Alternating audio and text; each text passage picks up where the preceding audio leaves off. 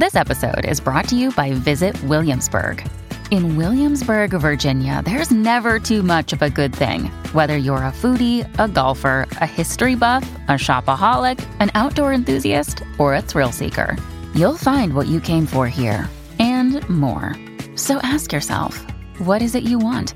Discover Williamsburg and plan your trip at visitwilliamsburg.com.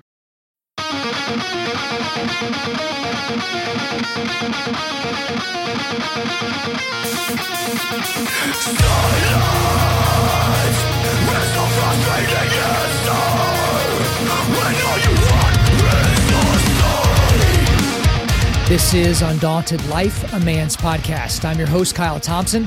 Let's get into it. Train up a child in the way he should go.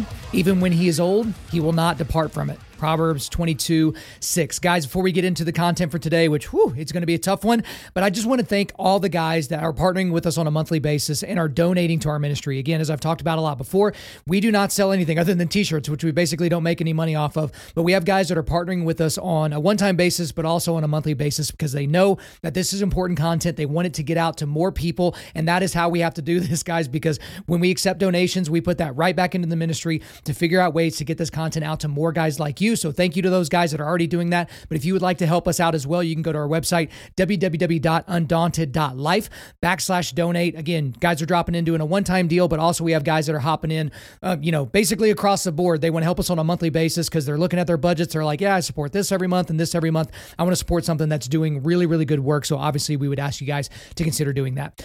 Now, I'm just going to go ahead and get into the subject matter for today. And I'll just be real honest with you guys from the very, very beginning. Preparing for this episode was incredibly difficult. It, it, was incredibly taxing on my brain because I wanted to talk about a lot of different things. And anytime you're tackling a subject where there's a lot of different tendrils coming off of it, you got to make sure that you're doing a good job. But I was just angry. I, I, was furious. I was so mad at points during this this episode research that I could spit nails. And I, I even apologized to my wife because whenever I was doing most of this research, I was like, man, I was not being very nice. But it was like the, the subject matter was absolutely weighing on me because here we are. We're back to normalizing pedophilia. Like, I, I, literally cannot believe that this has turned into a series, right? So, I did a Race in America series, I did the Botching Afghanistan series, but now normalizing pedophilia, I guess it's going to be a thing now, okay? Because episode 87 of this podcast was called Normalizing Pedophilia. I kind of brought some things up there. And then in episode 152, I visited it again because we're talking about basically the normalization of P as the LGBTQ plus P is kind of where we're at now. So I would definitely suggest you go back and listen to those episodes to kind of give you an idea of kind of where we're at and how we got to where we are today.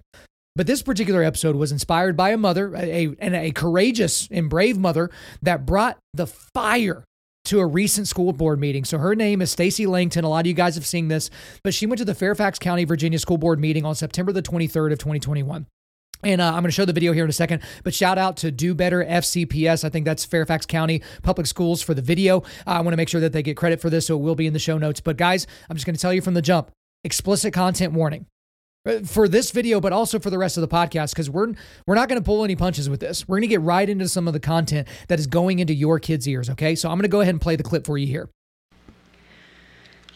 After seeing a September 9th school board meeting in Texas on pornography in the schools, I decided to check the titles at my child's school, Fairfax High School.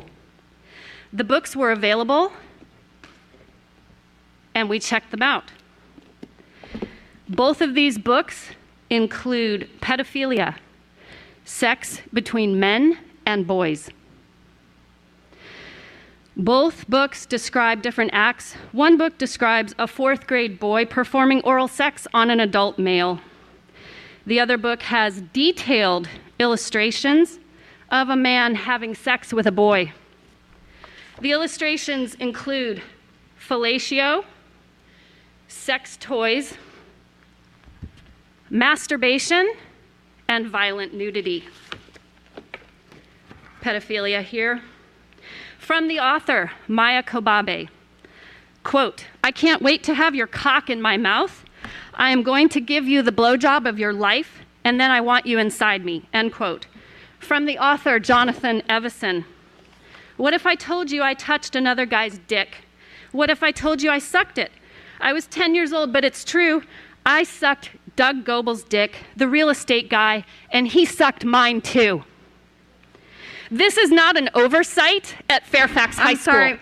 Mayor, May- may This I, yes. may I please make a material- point of, Please, there are children ma'am. in the audience here. Do not you. Interrupt my Standard. time. Do not interrupt my time. I would like to remind everybody. I will stand here until my time is restored and my time is finished. These books are in stock and available in the libraries of Robinson, For high school Langley, students, ma'am. and Annandale High School. Pornography is offensive Um, to all Clerk. people. It is offensive to common decency. It is the reason why the speaker- MPAA is our next speaker is Alex. I mean, astonishing. Absolutely astonishing. I'm so glad she responded the way that she did. She didn't just keel over and be like, okay, roll over, play dead. But this clip should infuriate you guys for a myriad of reasons. So here are the here are the ones that I just pulled off top of my head. First of all, the school board authoritarians, right? They interrupted her during her speaking time. Which is just bad decorum, okay? She wasn't doing anything that was outside the pale of, of common decency. She was reading from books that were at her kid's school, okay? The second thing is that the school board authoritarians actually cut off her mic. Like, you know, they're looking around, like if you're watching the video, which I, I guys highly suggest that you watch it on our YouTube channel, but you're they're looking around at each other like, what are we gonna do? What are we gonna do? And then they just cut her mic off in the middle of her time. Again, she wasn't doing anything that was, you know, uh, worse than what these kids are already being exposed to. Another thing is the school board school board authoritarians a little bit tongue tied, but they actually edited the public video stream. So if you watch the video again, they edited the public video stream so that you couldn't see the pictures from the book that this mother showed. So it looked like the mother had blown up these pictures from the book showing all these, you know, sex acts with children and like just opened them up and showed it to them and made sure all the school board can see them. But they changed the video to where it wasn't focused on the mother so you couldn't see the pictures. It was uh, like a back shot where you couldn't see anything. That should make you furious. Another thing is one of the school board authoritarians tried to smooth over this woman's rage, right? By explaining to her that, ma'am, these books are for high schoolers. I don't know if you caught that, but ma'am, these books are for high schoolers. As if that matters, right? Because again, these books were in middle schools, right? Or, or maybe like ninth grade area, but we're talking 13, 14 year olds. Ma'am, uh, ma'am, these aren't these aren't for anybody. These are for high schoolers, high schoolers. Otherwise known as children, right? Below the age of 18. Another thing that I thought was crazy is one of the school board authoritarians feigning that they were actually trying to protect children that were in the room, while simultaneously trying to silence the woman, pointing out that these books were available to the children, such as the ones in the room, to begin with. Absolute seared consciousness. Unbelievable. But also, a couple of things that, that should absolutely make your skin crawl is that these books were available in the library to begin with, and that the mother had to dig to find them right? It wasn't just out there. She, she had seen something that went on in a different state and thought, I wonder if that's going on in my school. And then lo and behold, it was. Okay. So, guys, there's a lot of reasons for today's show, but I want to kind of boil it down for you. The reasons for today's show, the first one, I guess, is to expose you to other stories like Stacy Langton's. Okay. Including, guys, you're definitely going to want to stick around for this, including one from my own backyard from a school that is five to 10 minutes away from where I'm standing right now in my studio. Okay. I'm going to eviscerate this school board, right? So you're going to stick around for that. But also, a reason is I want to give you guys the tools to fight back against this darkness. Again, everything that we do, everything that you guys that are partnering with us are, are helping us do is equipping men to push back darkness. There is some crazy darkness in this area, and most of you guys don't have the tools to fight back. We're going to help give them to you. And the last thing is just to wake you up. Again, I talk about parents all the time just being asleep at the wheel. No more. No more. We're going to do what we can, but you got to do what you do. Yeah, like you got to do some things as well. But let's go ahead and get into some other stories from around the country because just even doing a cursory glance and a cursory look, I found so many stories. And i just pulled the ones that that i found first and put them on here but there's so many more. So we're going to go into a bunch here. So the first one is from the christian post and it's uh, i'll read the i'll basically read the title and then we'll get into some different things. But here's the title here's the headline. Ohio mayor orders school board to resign or face criminal charges over child pornography taught in schools Okay. So in this particular school district, so this is in the Hudson City Public School District in Ohio, they had writing assignments that they were given to these children. Okay. Here were some of the, the writing assignments that were given to these kids write a sex scene you wouldn't show your mom, explain a time when you wanted to orgasm but couldn't, describe your favorite part of a man's body using only verbs, and write an X rated Disney scenario. Yeah. Seriously. That was an English assignment, an English class. Okay. But it doesn't just stop there. The teachers in this school district told the students not to take this writing prompt book home so their parents wouldn't know what they were writing about. They were trying to hide it from the parents. Okay. So at the Hudson City School District Board of Education meeting that happened, I think it was four or five weeks ago now, Hudson Mayor Craig Shubert, a Republican, actually addressed the school board directly, and he said this. Earl, members of the board, my name is Craig Shubert. I'm the mayor of this city. It has come to my attention that your educators are distributing essentially what is child pornography in the classroom. I've spoken to a judge this evening. She's already confirmed that. So I'm going to give you a simple choice. You either choose, choose to resign from this Board of Education or you will be charged. Thank you.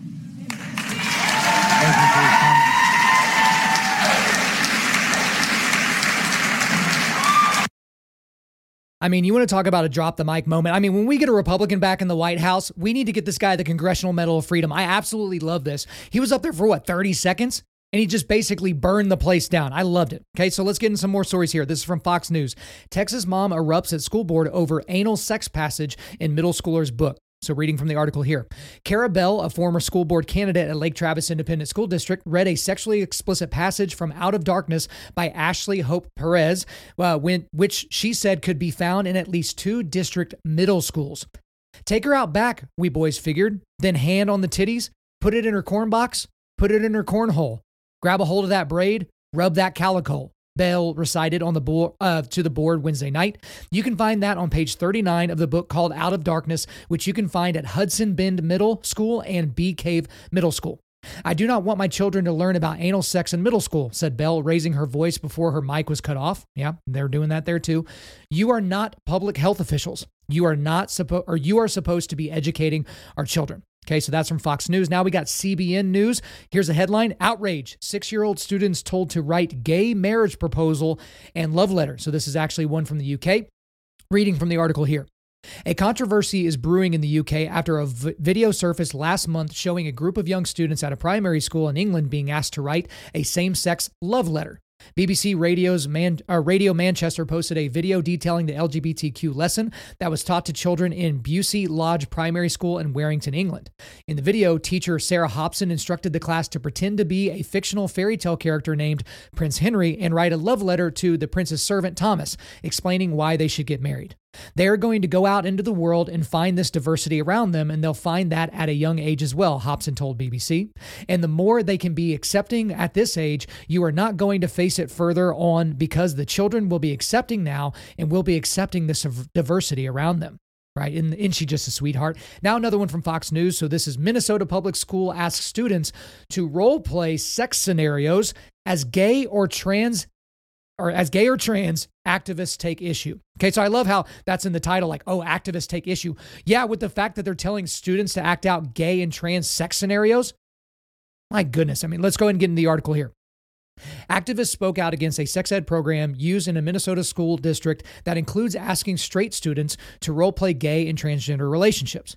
The lessons include asking students to role play various relationship scenarios, including straight students pretending they were in a gay or lesbian relationship, and to work through whether the hypothetical couple should have sex. In one of the lessons, the student is asked to pretend to be a male named Morgan, who is very active in his school's LGBTQ club, while another student is asked to be Terrence, a student who wants to have sex with Morgan and is not publicly out as gay. Morgan then outlines a plan for the two students to secretly meet according to the curriculum, and they make a decision about whether to have sex. Another lesson, uh, other lessons include having students pretend they are transgender and make a decision about having sex with a woman. Curriculum on anal sex designed for students in kindergarten through fifth grade. In the context of HIV/AIDS prevention, and a section for teachers outlining some straight male students might have a homophobic response to the role playing. Eh, just keeps getting better. Now from the Daily Wire. Texas teachers instructed to help students hide gender identity from parents. From the article. A teacher training for a Texas public, Texas public school district directed teachers to hide information about students' gender identity from their parents in order to make a school a safe place. Teachers at Leander Independent School District north of Austin received a training presentation in October last year that instructed them to discuss gender identity with students, ask them whether it was okay to share the parents or to share the students' preferred pronouns with their parents. The training titled Supporting LGBTQ plus Youth in Schools was led by two school social workers working for the district, Felix Barnhart and Monica Kelly, who describes herself as fat positive and sex positive therapists. Add your pronouns wherever your name is published and then also whenever you are introducing yourself, just to normalize the sharing of pronouns, Kelly suggested to participants in the training. Another idea, she said, is to let students identify themselves on the first day of class with their individual name and pronouns and make sure to inform substitute teachers and anyone else visiting the classroom of their correct pronouns. So that way it protects the student from being misgendered or called a name that they don't identify with. So that's just a little bit from around the country. Again, I could have done a hundred more probably, but now we're going to get into my my backyard here. I, I could not believe this story, and it's going to take me a while for to, to unpack this, but just buckle up. So I'm putting Deer Creek Public Schools on notice. Okay, specifically their elementary schools. Okay, so as I mentioned earlier, the school in question, which I can't name the exact one, and I'll get into that here in just a second, it's five to 10 minutes away from my house. Okay. Now, here's the thing the Deer Creek School District, if you don't live in Oklahoma, you don't know about it, but Deer Creek is in the top 10 school districts in the state of Oklahoma, regardless of the of the list that you look at. Okay. So Edmond, which is the town I live in, is typically number one or number two. And then you've got Deer Creek, that's also in the top 10. And so we have people that are moving from all over the state, really from all over the place, into this area because they want to be in the Edmond Public School District and the Deer Creek Public School District. Okay. It, it's an incredibly desirable school district for these parents to move to. So I got reached, uh, a guy reached out to me who listens to this show because he was forwarded a letter, an email from a parent basically saying, Hey, this is crazy. How can I get this information out to more people? So I'm going to be leaving names out of this because I, I, can't, you know, violate confidentiality. There's some things going on behind the scenes that I can't really talk about, but I am going to talk about it in general. Okay. So there was an email that a father of a student sent to the teacher that was teaching his student. Okay. So again, I'm leaving names out, but I'm just going to read you the email that he sent to the teacher and the response from the teacher. So this is the email to the teacher from the father. Good evening, teacher's name. This is the parent's name, the student's father. It was nice meeting you today, and the student is really excited about being in your class. I have a quick question. When reading the quote, just a few things quote memo, I was concerned with the section titled Critical Literacy. While several of the topics I feel are appropriate and well intentioned, some of the other topics I do not feel are appropriate for this age group. Is the curriculum that was designed, or is this curriculum that was designed by the school district, or are you in control of all the learning material? Okay, so now let's get into the response from this teacher to the father. Okay, good evening, Mr. Blank. Thank you for sharing your concerns, and it was wonderful meeting you as well. I do want to assure you that the conversations are very child friendly and the critical literacy books are picture books written for this age. There is not a district reading list, but we do practice inclusive literature as a means to honor all diversities. I do not ever impose my personal beliefs or try to change other children's beliefs when having discussions with students, but I do try to read books that relate to all the unique needs of all of my students each year. It is important all students and families feel honored and the children hear stories that they can relate to as well as ones that are different as this helps the child build uh, this helps build the children's perspective taking and acceptance of others the list I provided is a general list, and I do not necessarily read all the books every year. If there are some specific choices you are concerned about, I am more than happy to discuss them further with you. I know many of the topics seem heavy, but you would be surprised what kids this age are drawn to. For example, The Lemonade Club is a story about a girl who has cancer. In the story, her classmates show their support for their friends by shaving their heads after they learn that their friend is scared to go to school after her chemo treatments. She loses her hair and is afraid of what her friends might say. When she returns to school for the first time, she is welcomed with a class of hairless friends. In my class, I am usually stopped as the children are all wondering when she will get her hair back. They usually are not caught up uh, in what cancer is or ask me to explain that. We talk about how her classmates showed kindness. I ask them if they would be willing to do something like that for their friend. Most of them say no, and we talk about why our hair is so important to us. We also talk about how the girl was feeling and a time when my students were worried about something, about someone else, uh, about what someone else thought of them. In this example, I can also tell you that in the past three years, I have also, or I have had almost half of my class know someone or a relative dealing with cancer, and it has been a way for them to realize that they are not alone, and we may, and we may all face something this scary. How do we deal with that, and how can we help our friends who need us? Side note, I never encourage them to shave their heads, but the illustrations from the story are so heartwarming. I can assure you that all the conversations are very G rated and appropriate. Winky face. If you have any specific concerns, I am always available to discuss them with you. Okay, so a few problems with this email. Okay, and then we'll get into the actual attachment. So there's this quote There is not a district reading list, but we do practice inclusive literature as a means to honor all diversities. So again, the words inclusive and diversity should not be trigger words, but they are today. Because that doesn't mean a lot of things. It basically means one thing, and it's one segment of diversities. There's another quote, quote, I do not ever impose my personal beliefs or try to change other children's beliefs when having discussions with my students, unquote. Yeah, if you believe that, I've got some oceanfront property in North Dakota that I can sell you. Another problem from this is this quote here. It is important all students and families feel honored and the children hear stories that they can relate to, as well as ones that are different, as this helps to build children's perspective taking and acceptance of others. Again, the word acceptance there is another issue. Because in modern parlance, that is accepting of a particular category of people and their particular worldviews, right? Another quote here I know many of the topics seem heavy, but you would be surprised what kids at this age are drawn to. Oh, do they seem heavy? Do they seem heavy? I wonder how you got that idea.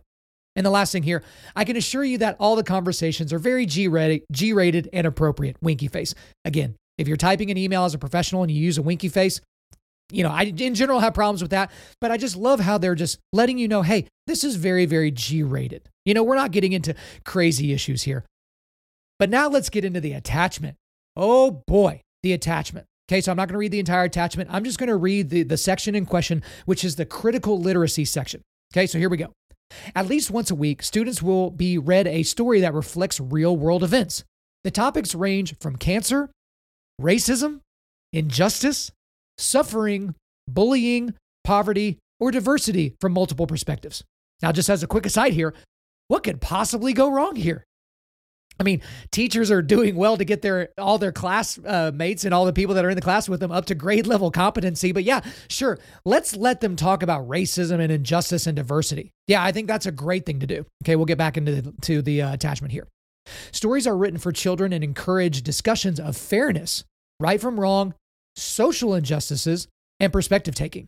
The skills encouraged through readings and discussions allow the children to become more socially responsible, accepting, and aware. Some of the stories will fuel service learning projects. A list of some of these types of stories is attached. Note, many of the stories are nonfiction and written based on actual events. Please feel free to explore any of these books as your child or with your child. Any that give you concern, please let me know. I do encourage the children to discuss difficult topics like these, and I will not impose my views. Weird. She used the exact same language in her email, but we'll keep going. Children are very perceptive and very eager to help, be accepting of others, and show compassion more often than adults. So it is important for you to listen to their ideas when reading these stories and pay attention to the details they notice. Often it is something so subtle that we might have missed and not so much the big idea of the story. Which, yeah, as an aside here, you see, you bigot, you need better. You need to be better. I need to teach you how to be a good person, and I'll do it through your kid. All right, back to the attachment. For example, in the Lemonade Club, does this sound familiar? Students and I have read uh, that are very concerned about a little girl losing her hair and how the class shaves their heads to show their compassion. They rarely even ask about cancer. They uh, want to know how long it will take for her beautiful hair to grow back. This lends itself to discussions on why our hair is so important to us and it, what it makes us who we are. Weird. It's almost like she was planning to say that because that was also in her email. Would they be willing to do the same for a friend who is sick? It helps children develop perspectives and begin to think philosophically. It is social studies, humanities, literacy, and high level thinking, and is essential for lifelong learning. Now let's go ahead and get into the book list. So that's kind of the primer for the actual book list, okay? The critical literacy book list at Deer Creek Elementary School, okay? Now, this is going to be broken down by title and author, and then there's kind of an issue discussion. There's about 40 books on the list. So there's The Lemonade Club by Patricia Polacco that talks about cancer and compassion. There's a book called Those Shoes by Maribeth Boelts. Uh, it's about poverty and generosity. And then there's The Empty Pot by Demi, which is about honesty and perseverance, which obviously, you know, perseverance is like resilience. That's all great. And there's a bunch of other books that, you know, some might be suspect, they might not be suspect, but, you know, most of these you would actually have to buy and read them for yourself to evaluate the content. But there was one book that stuck out like a turd in a punch bowl. It was called My Shadow is Pink by Scott Stewart. Now, Scott Stewart is an Australian author who wrote this book for his son Colin, who he says is trans. Okay. Now, I was going to summarize the book for you, but I don't want to, you know, move you in one way or the other. I'm going to actually read this book to you. Okay. It's not going to take me very long, but just follow along and see if you notice anything. Okay. So this is My Shadow is Pink by Scott Stewart. My dad has a shadow that's blue as can be, and there's nothing but blue in my whole family tree. But mine is quite different. It's not what you think. For mine is not blue, my shadow is pink. My shadow loves ponies and books and pink toys, princesses, fairies, and things not for boys. But there's one thing it likes most I have found it loves wearing dresses and dancing around. It spins and it sparkles and it dwells through the air, then stops as my dad walks in with a glare. It will turn blue one of these days. Don't worry, he says, it's just a phase. Dad's shadow is blue, it is big, it is strong. But when I stand with it, I just feel so wrong. I wish mine was blue like all the others. I wish mine was blue like my dad's and my brother's. I'd be part of the group, of that there's no doubt, but I cannot fit in when my shadow stands out. Now things are all changing, and that is not cool. I'm ready to start my first day of school. The teacher has asked us to dress up with our shadow in its favorite thing. My heart skips a beat as I put on a dress, and I look at my dad who is anxious and stressed. He takes me to class, and I turn to say bye. His face is all worried, it's fear in his eyes. So I step in the doorway and puff out my chest. One thing is clear I'm not like the rest. I try to say hi, but my voice is too quiet. The kids, the kids turn around. In the room, it goes silent. I run out the door and I push past my dad. I run to my, ho- my house feeling angry and sad. If my shadow was blue, I'd be there making friends. I'd be laughing and playing and drawing with pens. I rip off my dress and throw it on the floor. I won't wear it again. Not ever, no more. Just then at my door came a soft little knock. It's my dad walking in, and I look up in shock. Both he and his shadow, in dresses they stood, with shimmering seams and pink sparkling hoods. He speaks in a voice that's quite soft but is stern. Pick up that dress. You must listen and learn. Your shadow is pink. I see now it's true. It's not just a shadow, it's your innermost you. He showed me the photos of parents and brothers, and sisters and aunts and uncles and others. We've had a lot of shadows that's hidden from eyes. Sometimes our shadow, it lives in disguise. His shadow loves painting and fashion and art. Her shadow loves engines and powerful cars. His shadow loves dance and its tones and its swirls. Her shadow, she hides in her it her shadow likes girls. His shadow loves theater and acting and plays. Her shadow loves science and planets and space. Your shadow is you, and pink it will be. So stand up with your shadow and yell, This is me. And some they will love you, and some they will not. But those who do love you, they'll love you a lot.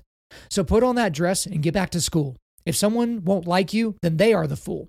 My heart is nearly burst and my shadow it soared. I picked up the dress and wore it once more. We ran out the door, this time holding hands. My dad and our shadows, together we stand. I stride in my class and I puff out my chest. I may be different, but different is best. I join a small group, though when I don't blend, they look up and smile. Will you be our friend? Okay. So that's my shadow is pink. Now, there are a lot of stories that are out there for kids, but this one's fairly unique. Obviously, talking about transgenderism. It snuck in a line there about uh, being a lesbian, about, about this woman, uh, you know, she hides uh, in her shadow and her shadow likes girls, right? But I'm to give you a little piece of information that I didn't give you from the very top of the story. So the teacher in this story from Deer Creek Elementary School teaches, wait for it, kindergarten. Kindergarten. Five year olds. My shadow is pink is in a kindergarten classroom. They are introducing to five year olds the idea that they may not be the gender that they are. Again, a five year old can, you know, barely write their name and make it through the school day without crapping their pants, but let's go ahead and introduce gender identity to them. Anybody see any problems with this? To my Deer Creek parents that are listening to this, which I know there are a lot of you, did you know that this was going on in your elementary school for kindergartners? Because it actually gets worse than that, guys, if you can believe it. Because I actually went to the publisher's website. That's Larkin House uh, or Larkin House. And I found the teacher's notes that come along with this book. So this is what comes with the book to give ammunition to the teachers for what they should do to help this land even more with the students. Okay. So this is from the activities section. Draw the students' attention to the line, My shadow loves ponies and books and pink toys, princesses, fairies, and things not for boys. Get the class to work in small groups to create lists of activities and things that are not for boys. Have the groups work to create lists of activities, jobs, things that are not for girls. As a class, go through and discuss each item. Question why they think it's not suitable for that gender. Explore examples of how these lists are incorrect and discuss how gender should not play a part. Okay? And it gets better. Here's another one from this section. My Shadow is Pink is written in rhyming verse. Have the students write a poem about their own shadow, what they like, and what makes them unique. Okay? So it's interesting that they have this activity, right? Considering that they've been given the activity after the idea has been put into their heads that they may not be the gender that they were assigned at birth, that their shadow might be a different color. So here you are saying, hey, you're going to write your own poem now. Would it be a miracle to suggest that some of those kids are going to write about how their shadow is pink when it should be blue, or vice versa? And the last thing here from this section in small groups, have the students act out the scene where the boy goes to school dressed in a dress and gets rejected by the other students. Discuss what the other students could have done or said to be more welcoming. Redo the scene with students responding in kind, welcoming, and accepting ways. Okay? So that's a tough thing to get through. But I'm, I'm going to say this for, for a lot of different reasons because I went through all these stories, spent the time going through them, including one from my backyard, because these stories communicate something and they should be communicating a lot of things to us. Okay. The first thing is that this can happen in any school district in the country. It doesn't matter if you're private or public, urban or rural, metro or suburb, red state or blue state, Christian or otherwise, this can happen in your school district. I am in a state where every single county, I think for the last three or four presidential, uh, you know, uh, elections running, every single county voted red. And this happened right in the middle of the state.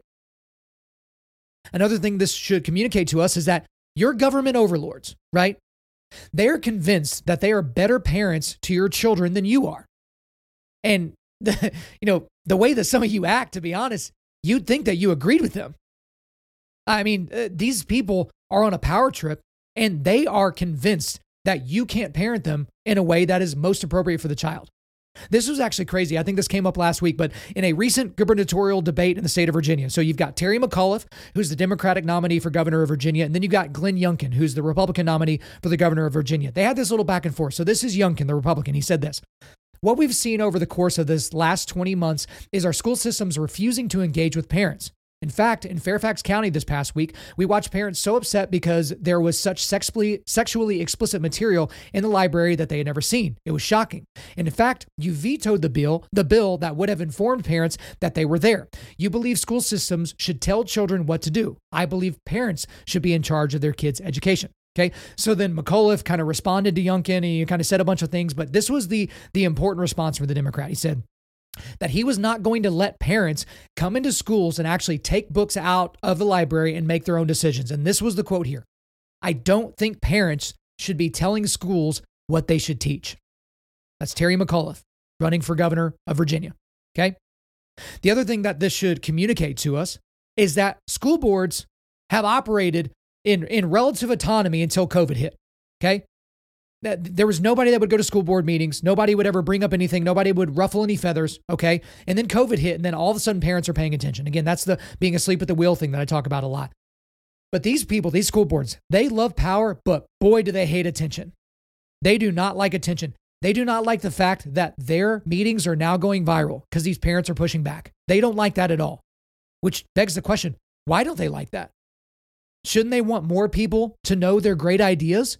If your ideas are so good and so moral, wouldn't you want to spread those ideas? But they hate it.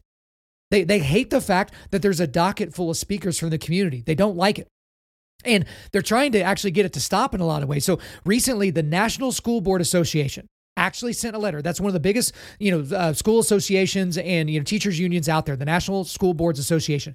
They sent a letter to Joe Biden demanding that the White House and the federal government send federal law enforcement uh, troops and officers to school board meetings to address the growing number of threats of violence and acts of intimidation across the nation. Really? Basically, they don't like that people are pushing back on them verbally, so they want to send out the troops. They want to send out police officers, federal police officers, to come in there and stop parents from speaking. So, the, the reason why this is coming up for these school districts, it's, it's, it's in response to the mask mandates. It's in response to the vaccine mandates, which we're going to see a lot more of here in the coming months. I already guaranteed you that. You know, the CRT, critical race theory outrage, and this will surely be used for sexual and gender subjects as well. They don't want the communities talking about it. They want you to shut up. They want you to drop your kids off, pick them up seven or eight hours later, and just deal with the consequences and deal with the wreckage. They don't care. The other thing that it should communicate to us is that our children are being used as cannon fodder in the fight to change society. That seems a little heavy handed to say, but it's true. Because here's the thing, guys if they can't bully you, the adults, into complete submission, they will use your children to do it.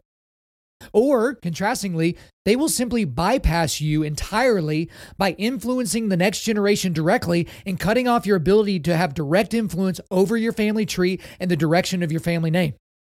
That's what they want to do that they will just completely go around you. They're like, okay, you're just going to be a stick in the mud. We're not going to be able to convince you. We're not going to be able to shut this down your throat. So we're just going to convince your kids while their brains are still developing and they're they're still developing overall. That's what we're going to do. And guys, if the K through 12 system doesn't accomplish their goal of revolution, the college and university system will finish the job. We've seen that. Right? And there's a lot of guys that I've talked to individually that say, "Look, I'm not saving for my kids' college anymore. I'm saving for them to open up a business or to, to go into some sort of a trade school. I'm not sending them to four years of an indoctrination, right? That's not what I'm doing, right? The other thing that this should communicate to us is that as parents, right, it's our fault if we're asleep at the wheel when all this is going on. It's our fault. You know, it's easy to kind of point around and look at other people because when these materials are in your kids' schools, you can have an effect on that to a degree, right? This also includes the fact that many of you allow the state, right? The, the, the government officials from the state to teach your kids about sex in general by putting them in the sex ed program. And this is this next part here is probably going to offend a lot of you, but you know, honestly, I don't really give a crap. But this also extends out and includes giving your child a, a fully unlocked smartphone when they're in elementary school or junior high, which allows them to easily access hardcore porn whenever they want to right? This also includes giving them a fully unlocked personal computer and a Wi Fi connection, which allows them to easily access hardcore porn whenever they want to. And this includes letting them have a television in their room with a PlayStation or an Xbox hooked up to the internet, which allows them to easily access hardcore porn whenever they want to. Because it's a little rich to me that some parents want to just eviscerate these school boards, which I'm all there with you. I'm right there along with you. But then all their kids have access to hardcore porn everywhere because these passages in these books, the, the ideas in these books are absolutely horrific and toxic and, and could be deadly and, and they're demonic. They're all the horrible things, right?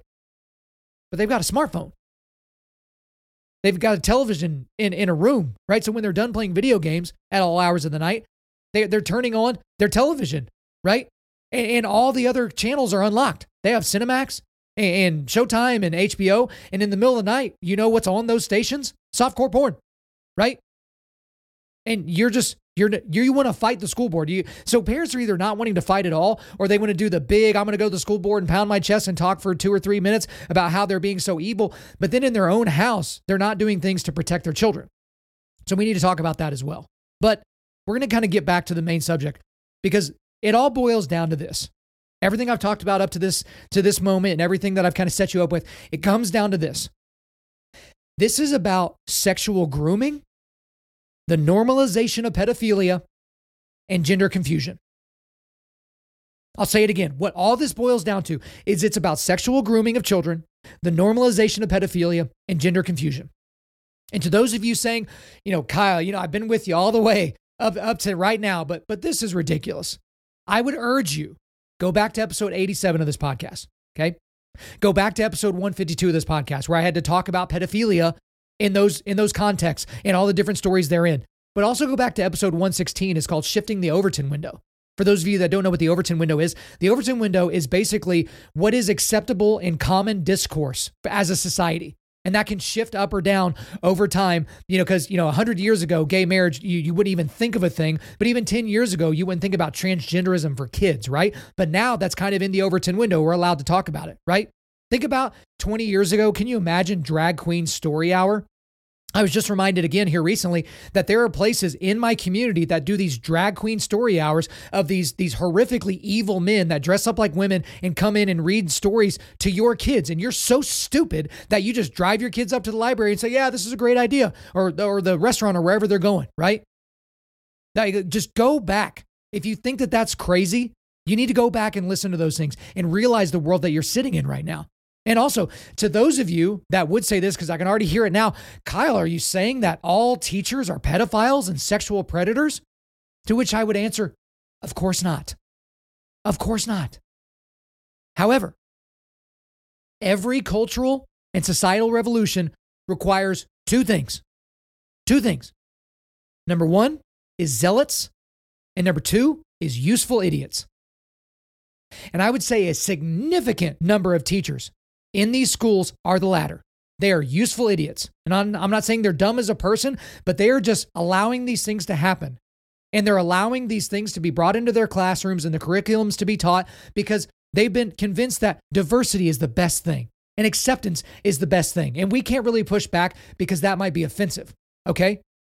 And gosh, I mean, the useful idiots moniker extends to parents that are asleep at the wheel as well. Like this is absolutely true. I've already talked about the stuff you do in your own household, but it's all these useful idiots, right? Because again, if you can't contribute something to malice, you should contribute to ignorance. Everyone's heard that, right? But at some point, someone is making a decision, a conscious decision to put these materials in the classroom.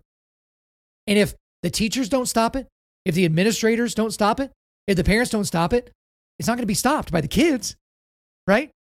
But one thing that I did as well to, to kind of give you the tools and give you access, I, I kind of put together a parents beware book list. Okay. And this will be in the show notes, so you don't have to pull over and try to write all these down. But here were just some of the most popular books that I found.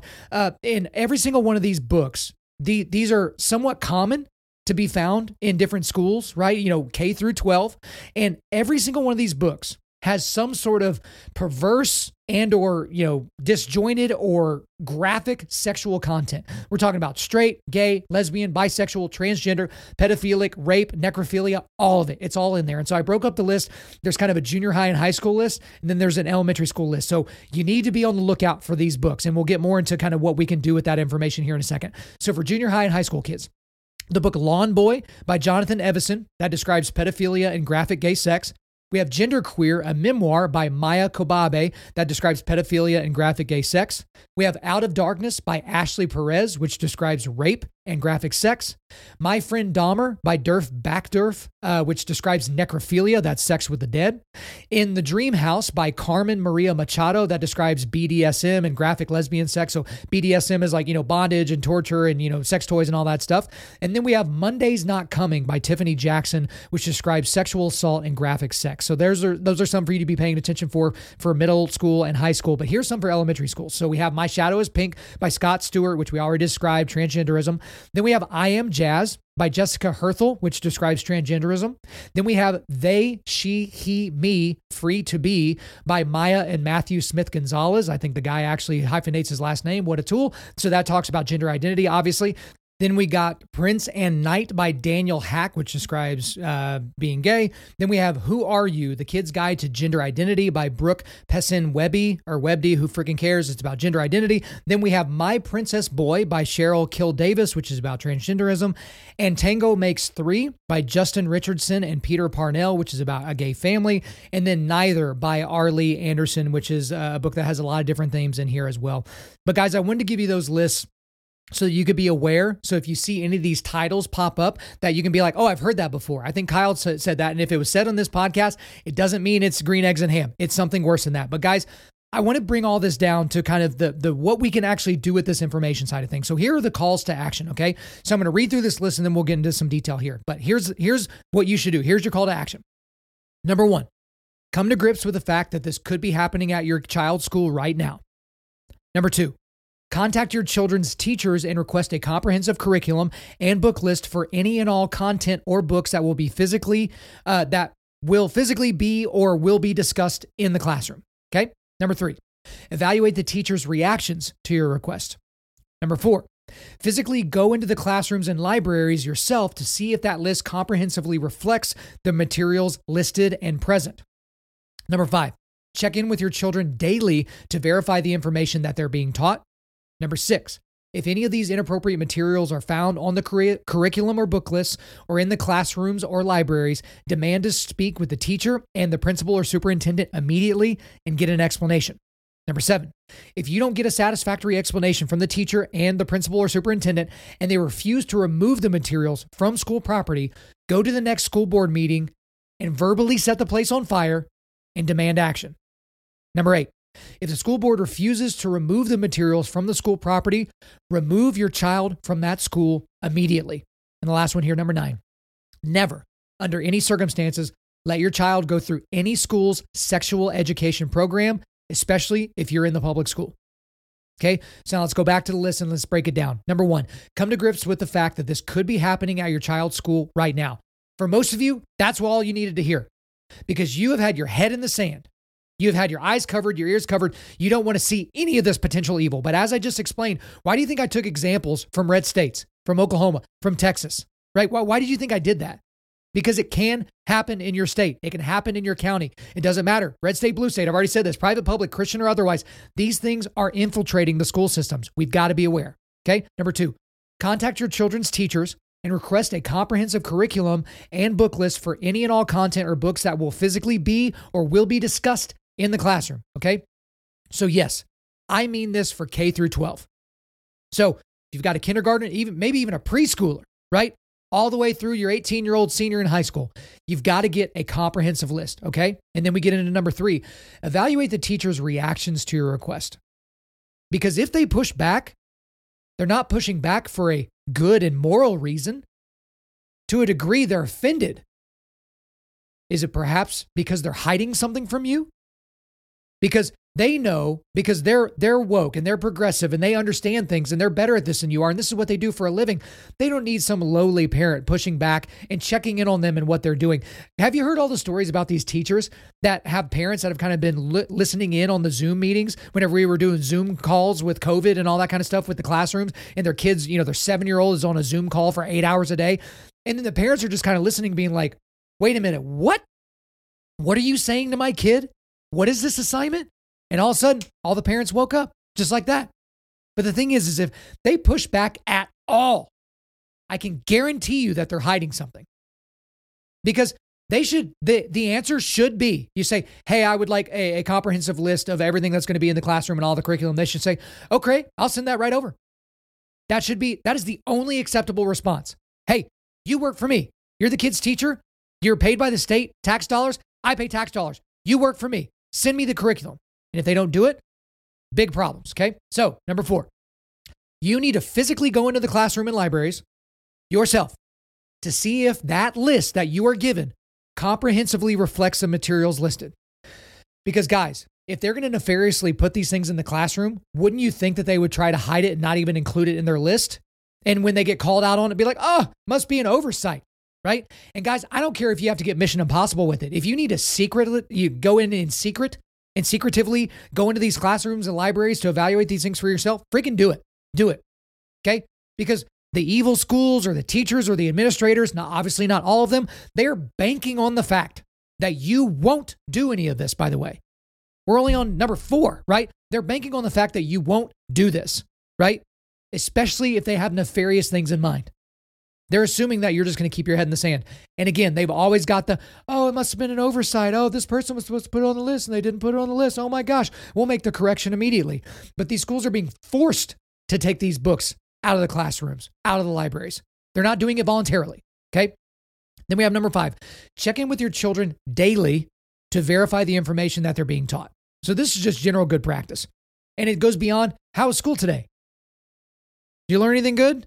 It goes beyond that because they're bringing their books home for the most part, unless they're being, you know, the teachers are being taught not to do that, like that uh, school district in uh, north of Boston.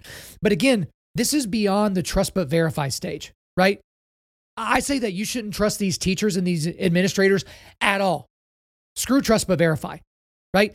You need to know exactly what they're reading. Open up their textbooks. If they're reading a book for class, open it up, read it yourself. I'm assuming this is at a reading level that you can do, right? You're listening to this podcast and you understand what I'm saying. You can understand the kid's book. You need to be checking in on a daily basis. Number six, if any of these inappropriate materials are found on the curriculum or book lists or in any of the classrooms or libraries, demand to speak with the teacher and the principal or superintendent immediately to get an explanation. Okay? And this is the thing that I would suggest for you to do. Again, if they push back, keep pushing, right? Don't let them be like, oh, well, they're out of town and they've got meetings, they got this. Go sit in the main office and say, I will be here until I get a meeting with the principal. It's shocking how well that works, right? Don't be rude. Don't be a jerk. Just be forceful. Okay. And here's the other thing I would highly, highly suggest that if you get that meeting, which you should, you're entitled to that meeting, that you record it.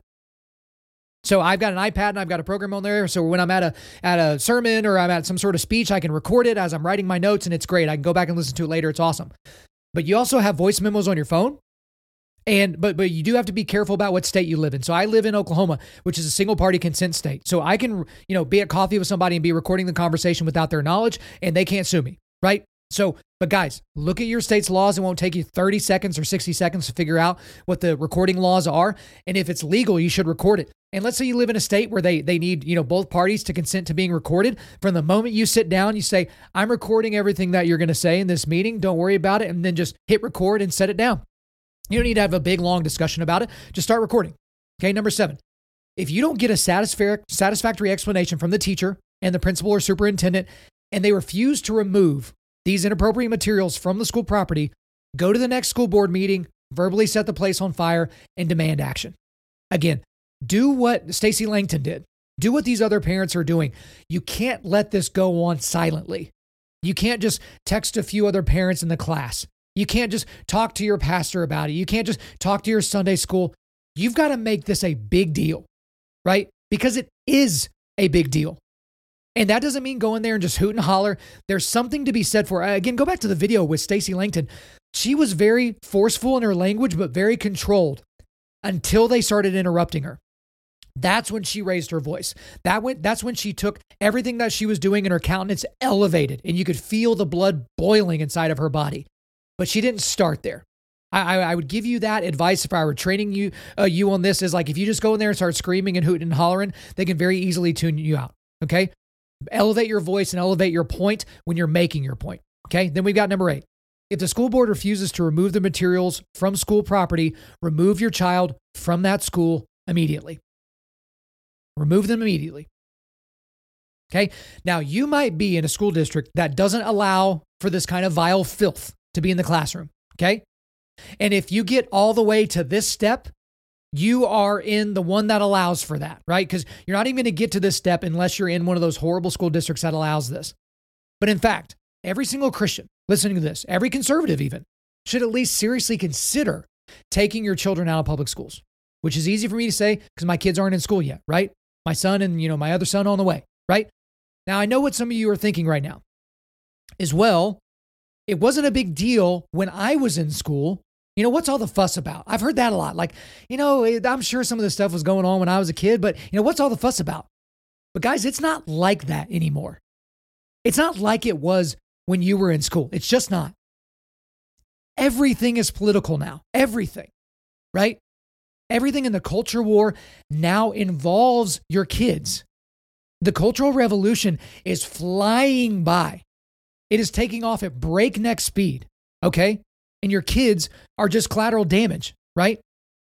And just look how quickly society has shifted and subsequently deteriorated during this amount of time, right? Again, just think about what was absolutely unmentionable five years ago. Now it's common.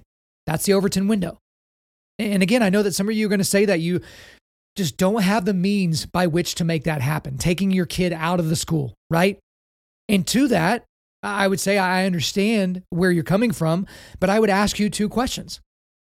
The first is, what is your child's mind worth? And the second is, what is your child's fundamental worldview worth? Because that's what's being shaped in that school. The schools that allow this filth in their classrooms and libraries. What's that worth? Is it worth you or your spouse quitting their jobs to stay home and do homeschool? Perhaps. Perhaps it is. Is it worth having to invest more to put them in a private school that you get guaranteed assurances that don't allow those things in addition to critical race theory, any of that other nonsense? Is that worth it? I can't answer that question for you, but I think the answer is fairly obvious. And here's the other thing is again, if you literally can't do any of those things, homeschool or private school, or you know, there's no money for that, like I get it. You have to work your way all the way through this list. You have to be on top of it. Your kids are worth it. And again, the last thing here is never under any circumstances let your child go through any school's sex ed curriculum, especially if you're in the public schools. One thing that you might not be shocked by, but you know, I wasn't, but maybe you will be, is that Planned Parenthood in several states across the country hundreds of school districts. They're the ones that put together a lot of the curriculum for sex ed programs. Is that shocking to you? Because Planned Parenthood wants to make sure at an early age that you understand that abortion is basically like birth control. It's just like an expensive condom, right? A lot bloodier, right? But it's it's birth control nonetheless. But then also, we've gotten stories. I should have included one in the show notes. Uh, maybe I can do that later. But we have these school districts that are in the sex ed program. They're showing these kids how to do sex acts. They're, they're having these kids act out sex acts as part of the sexual education program. That's happening potentially in your school district. Why in the world would you allow the state to teach you about to teach your kids about sex? Again, if you're if you're a conservative Christian you know, family minded person, how could you possibly do that? And there are certain school districts that are not a, not allowing parents to opt out of sex ed. That's I think I've definitely heard that in California, the state that basically they they guaranteed across the board think they're better at this whole parenting thing than you are, because they need to they need to crank out some zealots for their left wing worldview. And how do they do that? They start forcing it down their throats by the age of five. So by the time the kid's 18, they're helpless. They're going to have to have a, a major, you know, road to Damascus conversion before they get out of that, right? But guys, I want to kind of circle back to what we talked about at the very beginning of the podcast, and that was Proverbs 22 6. Train up a child in the way he should go. Even when he is old, he will not depart from it. So, guys, listen to me. Your kid's school, especially if they're in the government run public schools, are being trained up in the way they should go. That direction is in it's in the direction of the normalization of sexual and gender perversion. Will you stand in the gap? Will you stand in the gap between these evil forces and your child? The answer is either yes or no. I feel like I've done in, in the hour that we've spent together today, I feel like I've given you all the tools necessary to at least kick off your journey. If you choose not to go on it, then I can't help you. All right, guys, before we let you go, we are going to do a quick resilience boost at Undaunted Life. Our mission is equipping men to push back darkness with content that forges spiritual, mental, and physical resilience. And so, without me listing all these, basically any YouTube video that I referred to in this podcast or showed, that's in the show notes. Any of these stories that I told you about, that's in the show notes. I've got, you know, a, a person reading that book. So if you didn't like, you know, the way that I read My Shadow is Pink, I've got a YouTube video so you can listen to it there. You can share that around to different people to be like, hey, this is what actually is in that book if you don't want to share around the show, which you should definitely do. But also the teacher's notes for My Shadow is Pink, I've got a PDF for you. It's all in there. I've got the links to the books that are in the book list. All that stuff is in there. Just go to the show notes. It'll all be there for you. All right, guys, thanks so much for listening to the show. We really do appreciate it. Wherever you're listening to this, please subscribe, rate, and review. If you want me to come speak live at your event or on your podcast, shoot me an email to info at undaunted.life. That's I-N-F-O at undaunted.life. You can follow us on Instagram and TikTok and like us on Facebook and check out our website for everything else, including how to donate, like I said about from the beginning, and keep more content like this coming your way. Just go to www.undaunted.life. And if you want to donate, it's www.undaunted.life backslash donate. We also want to thank the band August Burns Red for allowing us to use their music for our content. The intro outro track on this podcast is their song Cutting the Ties, which is off their 10th anniversary re recording of their album Leveler. The links are in the description. I'm your host, Kyle Thompson. Remember, keep pushing back darkness, keep forging spiritual, mental, and physical resilience, keep seeking the Lion of Judah.